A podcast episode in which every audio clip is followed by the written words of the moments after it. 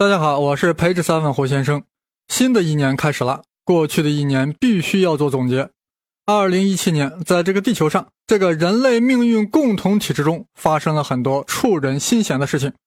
特朗普宣布各种退群，韩国抓了朴总统，日本发生了江歌案，美联航暴力拖乘客，贾跃亭列入失信名单，天文台看见了引力波，等等等等。在这些众多事件中，哪些才称得上是大事件呢？一般媒体评选十大标准是以新闻性为大，就是看这个事件的爆炸性是不是博眼球，是不是能引发普遍的反应和共鸣。这样评出来的只能叫十大新闻事件。胡先生版的十大是基于这样的标准：该事件对国际政治、经济、科技等重要领域产生了广泛或深远的影响，而且是实质性的影响。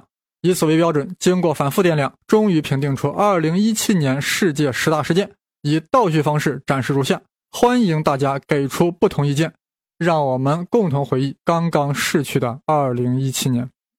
2017年排名第十大的是美国退出巴黎协定，全球气候遭遇挑战。2017年儿童节，特朗普宣布美国退出应对气候变化的巴黎协定，为美国企业排放温室气体大开绿灯，给全球气候治理带来巨大挑战。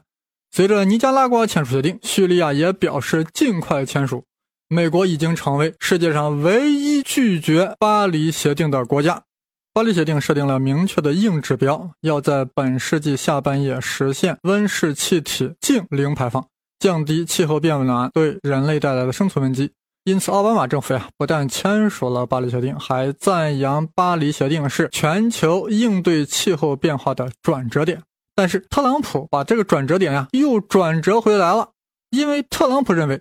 巴黎协定严重损害了美国经济，会导致美国经济三万亿美元的损失，减少六百五十万个工作岗位。答案是截止到二零四零年啊，所以呢，特朗普就毅然退出了。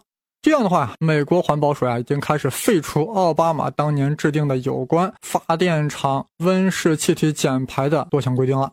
目前在世界碳排放国家中排名第一的是谁啊？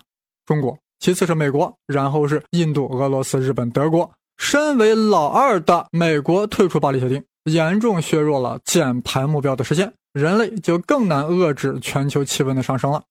作为总统的特朗普，必须要为自己违反全人类利益的决定找一个合适的理由。他发推文指出，全球变暖的数据不真实，甚至说这个概念是中国人为了削弱美国制造业的竞争力创造出来的。特朗普完全是在胡说吗？目前全球真的是在变暖吗？了解科学的朋友都知道。科学是难有定论的。科学界一般认为，从1983年到2012年，可能是过去1400年中最热的30年。看见没有？他加的也是可能啊，谁能有个定论呢？最近啊，有个期刊名叫《Current Biology》，其上报告说呀，沿澳大利亚大堡礁北部海滩出生的年幼绿海龟，竟然超过百分之九十九都是雌性。为啥？怎么都生雌了呢？原来啊，就是因为海水变暖所导致的啊。或许有人说，那这又咋了嘛？你说咋了？百分之九十九都是雌性呀。那先是啥？先是公海龟乐死了，然后是女龟国，最后是海龟绝后绝种。所以说，过去三十年啊，确实有可能是人类过去一千四百年中最热、最 hot 的三十年。但问题是，只考虑一千四百年，是不是眼界有点狭隘？风物长宜放眼量，关羽要到富春江。胡先生呀，在这里建议要从更长的时间段来观察，来看看气温变化的大趋势。我手头现一张图啊，应该是这个竺可桢先生画的，展示了中国三四千年来中原地区平均气温的走势啊。当然你们看不到，我帮你们描绘一下。图中展示出中国历史上的平均气温呀，不断的在波动，振幅高达近四度。仔细一看啊，还能发现整个气温的走势是震荡下跌的、下降的。也就是说，仅从中国彝语来看，全球气温在这三千多年来是在下降的。商朝和周朝时候的中原最热，热到啥程度？黄河流域可以有大象啊！《吕氏春秋》曰：“商人服相为虐于东夷。”啥意思啊？就是说商纣王啊驯化大象，用于对东夷的征服，直接把东夷给虐了。商人服相为虐于东夷。当然了，周武王后来又把商纣王给虐了。这个世界上就一个虐一个嘛。但是我们现在还是拐过头来看那张图，不难发现，每当气温急速下降的时候，社会就会剧烈动荡，乃至改朝换代。这里就不展开说了啊。想看这张图的朋友，可以到知乎胡先生那里去看文字版的十大。想进一步的做历史探讨的朋友，可加我的微信号 v i c t o r s h e n g l i z i。啊，就是 Victor 加生粒子的全拼，然后我拉你入历史群探讨。其实呀，早有世界顶尖气候学家认为，全球正在走向一个冰期。这一点啊，与我们三十年气温不断升高并不矛盾，因为气温呀是震荡下降的。我们这三十年有可能正好处于短暂的震荡上升期，并不影响整体的下降趋势。就好比明朝初期的气温在上升，但并不能阻止明朝中后期在走向小冰期。当然了，特朗普是没有想那么多了呀，他就是要搞美国优先，先让美国排放爽了再说，先让我这四年任期爽了再说。至于以后的事和我有啥关系啊？岂不听说我死后管他洪水滔天？新官上任三把火，床铺上任三退出：退出 TPP，退出巴黎气候协定，退出教科文组织。啊，顺便还赖掉了五亿美元的会费，对吧？连爽三把之后，目前还在考虑退出北美自贸协定，退出伊核协议。退出伊核协议有可能就在最近几天了。我还真担心他会带领美国退出地球了，那咋办？灯塔就没了呀，对不对？考 GRE 只卖的塞达的同学到哪去留学啊？难道去加利福尼亚共和国去留学吗？那么地球到底是越来越暖了，还是正在走向冰期呢？没有人能给出百分之百确定的答案，因为科学家目前给出的气候模型还不够完备，太复杂的数学模型呀，计算机也没有能力进行推算，所以人类迫切需要更为强大的计算机。是的，它就快要来了。二零一七年排名第九大的事件是五十位量子比特计算机诞生，量子计算机走向实用。二零一七年十一月，IBM 开发出世界首台五十位量子比特的原型机。紧接着，哈佛大学与 MIT 研制出了五十一个量子比特模拟器。十二月，德国康斯坦茨大学与美国普林斯顿大学及马里兰大学又获得重大突破，开发出了稳定的量子门。这一切标志着量子计算机在二零一七年跨过了实用化的门槛。过去啊，我们在量子计算机上的进展啊，基本上属于纸上谈兵，只存在于论文之中啊，最多处于不稳定的、极其敏感的实验之中，距离使用呀还遥遥无期。但2017年的各个突破，将以前的理论设计变成了现实。量子计算机一旦成熟呀，就可以对海量的数据进行分析，瞬间破解目前的密码技术，同时设计出无法破解的密码。量子计算机还会令 AI 的发展指数式跃进。五十个量子比特，为什么要强调这个数字呢？因为这是一个门槛，一旦达到五十个量子比特，量子计算机就可以达到量子霸权 （quantum supremacy）。即便超级计算机跟它相比，也会成为 nothing。nothing 到什么程度呢？目前世界上最牛的超级计算机是谁呢？就是中国的神威太湖之光。中国的这个神威太湖之光要用一百年才能解出数学方程，量子计算机用多长时间呢？零点一秒，这是难以想象呀！一百年的事，量子算机零点一秒搞定，简直是迅雷不及掩耳盗铃之势啊！当然了，这种成熟的量子算机现在还没有出现，但今年是个突破，已经让我们看到了曙光。在不远的将来，量子算机会颠覆我们普通人的生活。刚才说的量子霸权是加州理工学院 John Preskill 发明的词儿。意思就是说呀，经典超计算机系统只能完成五到二十个量子比特的量计算机所能做的事儿，但是量算机一旦达到了五十个量子比特后，就可以称霸，直接将经典超级计算机秒杀。可以期望五年内有望研制出十万个量子比特的系统，十年之内有望研制出一百万个量子比特的量计算机。到那时，地球还是地球，但人类就活不成现在人类这个样子了，那将是天翻地覆。翻覆的程度堪比算盘到普通计算机的飞跃。说个具体的，一旦成熟的量子计算机出现，一旦完善的气候模型建立，那么我们地球未来的气候就可以进行准确的预测，就不会再给川普留下狡辩的空间。到那时，我们要么坚决禁止排放温室气体，要么要鼓励大量排放温室气体。哪个国家不大量排放，就要被罚，就要遭到禁运，就要遭到禁飞。到那时还会有争议吗？会的，还会有争议。为啥？因为还有蝴蝶效应 （butterfly effect）。如果一旦非线性的系统进入到混沌状态，出现了蝴蝶效应，即便是量子计算机也无法解决初值敏感的问题，未来还是一个谜啊！这里就不展开了。听过我以往节目的朋友，这一点都是很清楚的。二零一七，尘埃落定，回首一年，如数家珍，排个十大，费尽思量，反复比对，排除座次，逆序播出，越说越大。现在啊，让我们略微扫一眼量子计算机的原理。量子计算机的概念啊，最早是由大物理学家费曼提出来的啊，就是那个特别擅长编讲义的那个费曼。原理啊极其专业啊，这里只能略扫一眼。众所周知，经典计算机是基于二进制的啊，我们现在计算机都是叫经典计算机啊，都是二进制，零和一，一个比特位要么是零，要么是一，然后就靠这个组合出各种各样的信息。但是量子计算机是基于量子比特，那它处于什么态？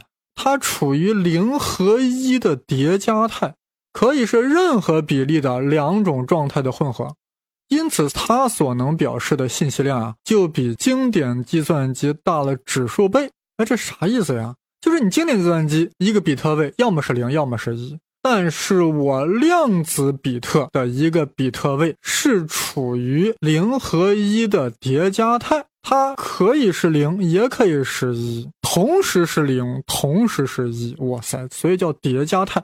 再加上量子的相干性，所以量子计算机的运算潜力啊，大到了经典计算机无法想象的地步。我这打个比方啊，让大家理解一下什么叫这个量子的叠加态。如果世间的人呀，只有两种。啊，一种是绝对的好人啊，就好比是一态；另一种是绝对的恶人，好比就是零态。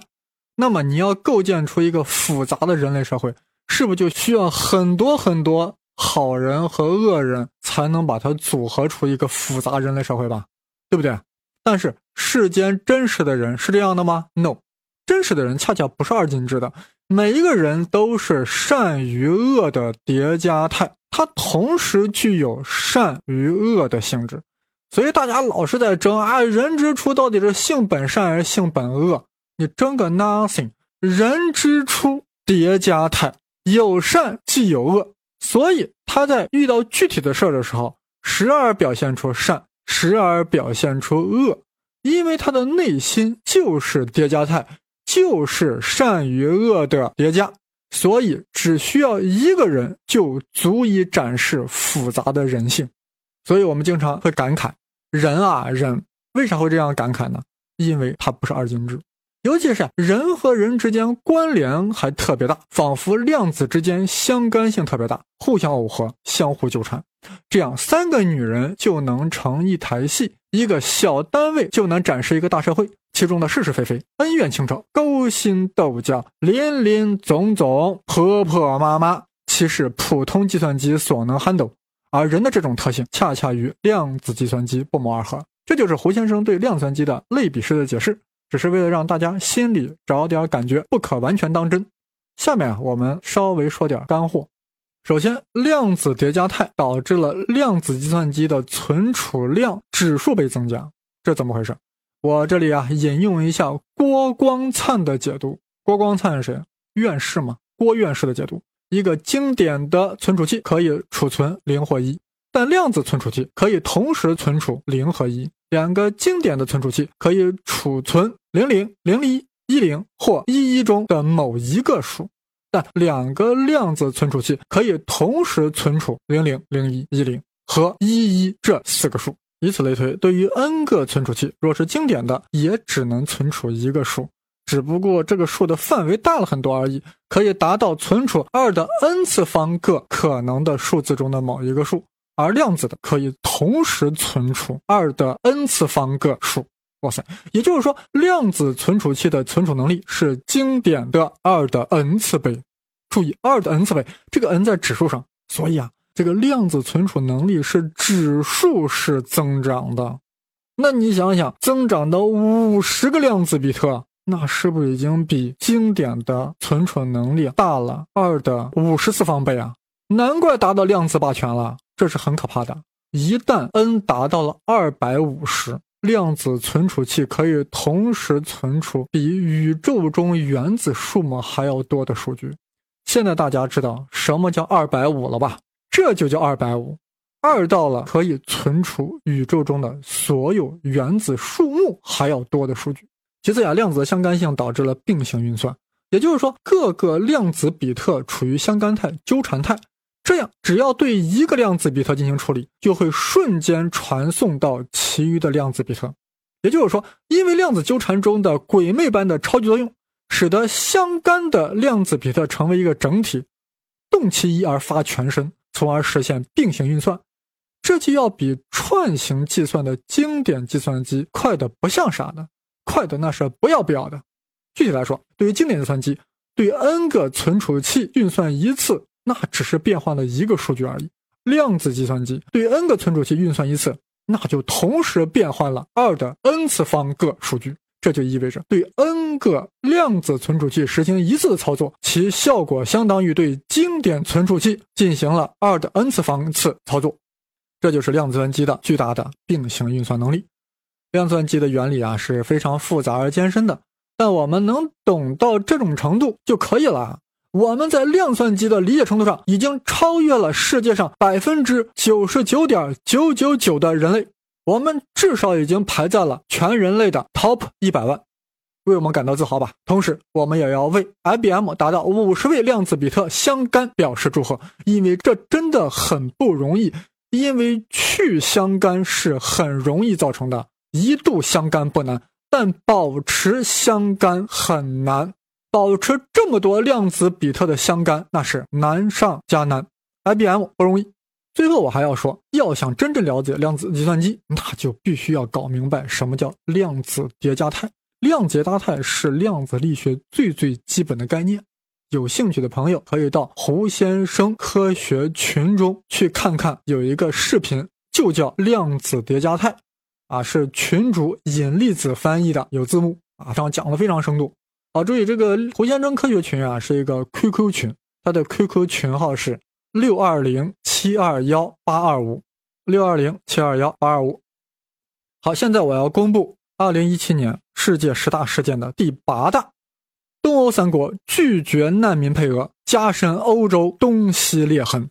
二零一七年十二月，欧盟委员会起诉波兰、匈牙利、捷克三国，因为他们拒绝难民配额。而欧盟自从二零一五年九月强行通过难民分摊方案后呀，波兰和匈牙利依然拒绝接受任何难民。捷克呀，先是接受，但是到了二零一六年八月，再也不接受任何难民了。欧盟多次警告这三个成员国，但他们置若罔闻，还抱团取暖，态度强硬，就是拒绝难民，令以德国、法国为首的欧盟极为恼火呀。因此，欧盟委员会决定执行加法，要严厉制裁这三个中东欧国家。三国联合奋起反击，一时间欧盟内部东西撕逼，口水横飞。大家注意啊，我们在这说的东欧跟西欧呀。这不是纯粹上的一个地理概念，包含有一个政治理念在里面啊！大家都知道，过去苏联的那些华约国家，那些欧洲国家都叫东欧，其实有一些它处于中欧，是吧？行，咱就不啰嗦这些东西了。所以我们说这三个国家啊，从地理上来说，应该叫中东欧国家。反正这三国联合反击反击嘛，对吧？该事件本身不是啥大事儿但凸显出难民危机严重搅动了欧盟内政。加深了欧洲东西裂痕。德国在默克尔大妈的领导下，高举人道主义大旗，率先而且大量接收难民。法国呀是紧随其后，充分体现了欧洲自由、平等、博爱的价值观。欧盟在德法领导下，不顾一些国家的反对，在二零一五年九月强行通过了强制性难民配额制。也就是说，欧盟各国你要强行摊派难民啊，根据你国家大小、人口、经济状况啊，你就该分摊这么多难民，你必须接受。但是波兰、匈牙利、捷克反对这个摊派，为啥？因为这个三个国家基本上是一个民族单一的国家，从来就没有接受异族难民的习惯。再加上这些国家啊，经济本来就不行，失业率又高，确实没有能力接受难民。更重要的是，东欧人民啊，并非从内心认同欧洲的价值观。但有个同学说，那东欧也是欧洲啊，他为啥不认同欧洲价值观？其实大家要清楚，欧洲呀，这个意思有广义跟狭义之分。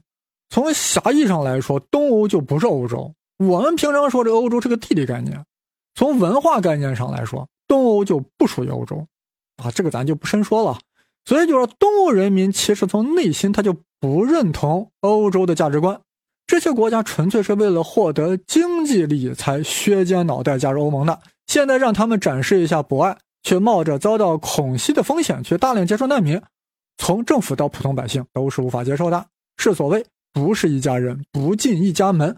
如今非挤到了一家，撕逼就在所难免。本次事件进一步恶化了欧盟成员国之间的关系，凸显了东欧与西欧的对立，严重挑战了欧盟协商一致的内在机制。如果说欧洲难民问题加速了英国脱欧的步伐和进程，那么东欧三国拒绝接收难民，必将促使欧盟的盟从联盟的盟走向萌萌哒的盟。因此，胡先生将之列为本年度第八大事件。呃，其实呀，欧盟不只是在东西裂痕，南北的也在撕裂。中东和北非的难民浅滩登陆，首当其冲的就是南欧的希腊和意大利啊，这两国首先就招不住了，不断呼吁欧盟尽快出台难民政策。但欧盟成员国在应付难民危机问题上各有各的立场，各有各的想法，最后发展成相互指责。英国指责法国没有负起监管非法移民的责任。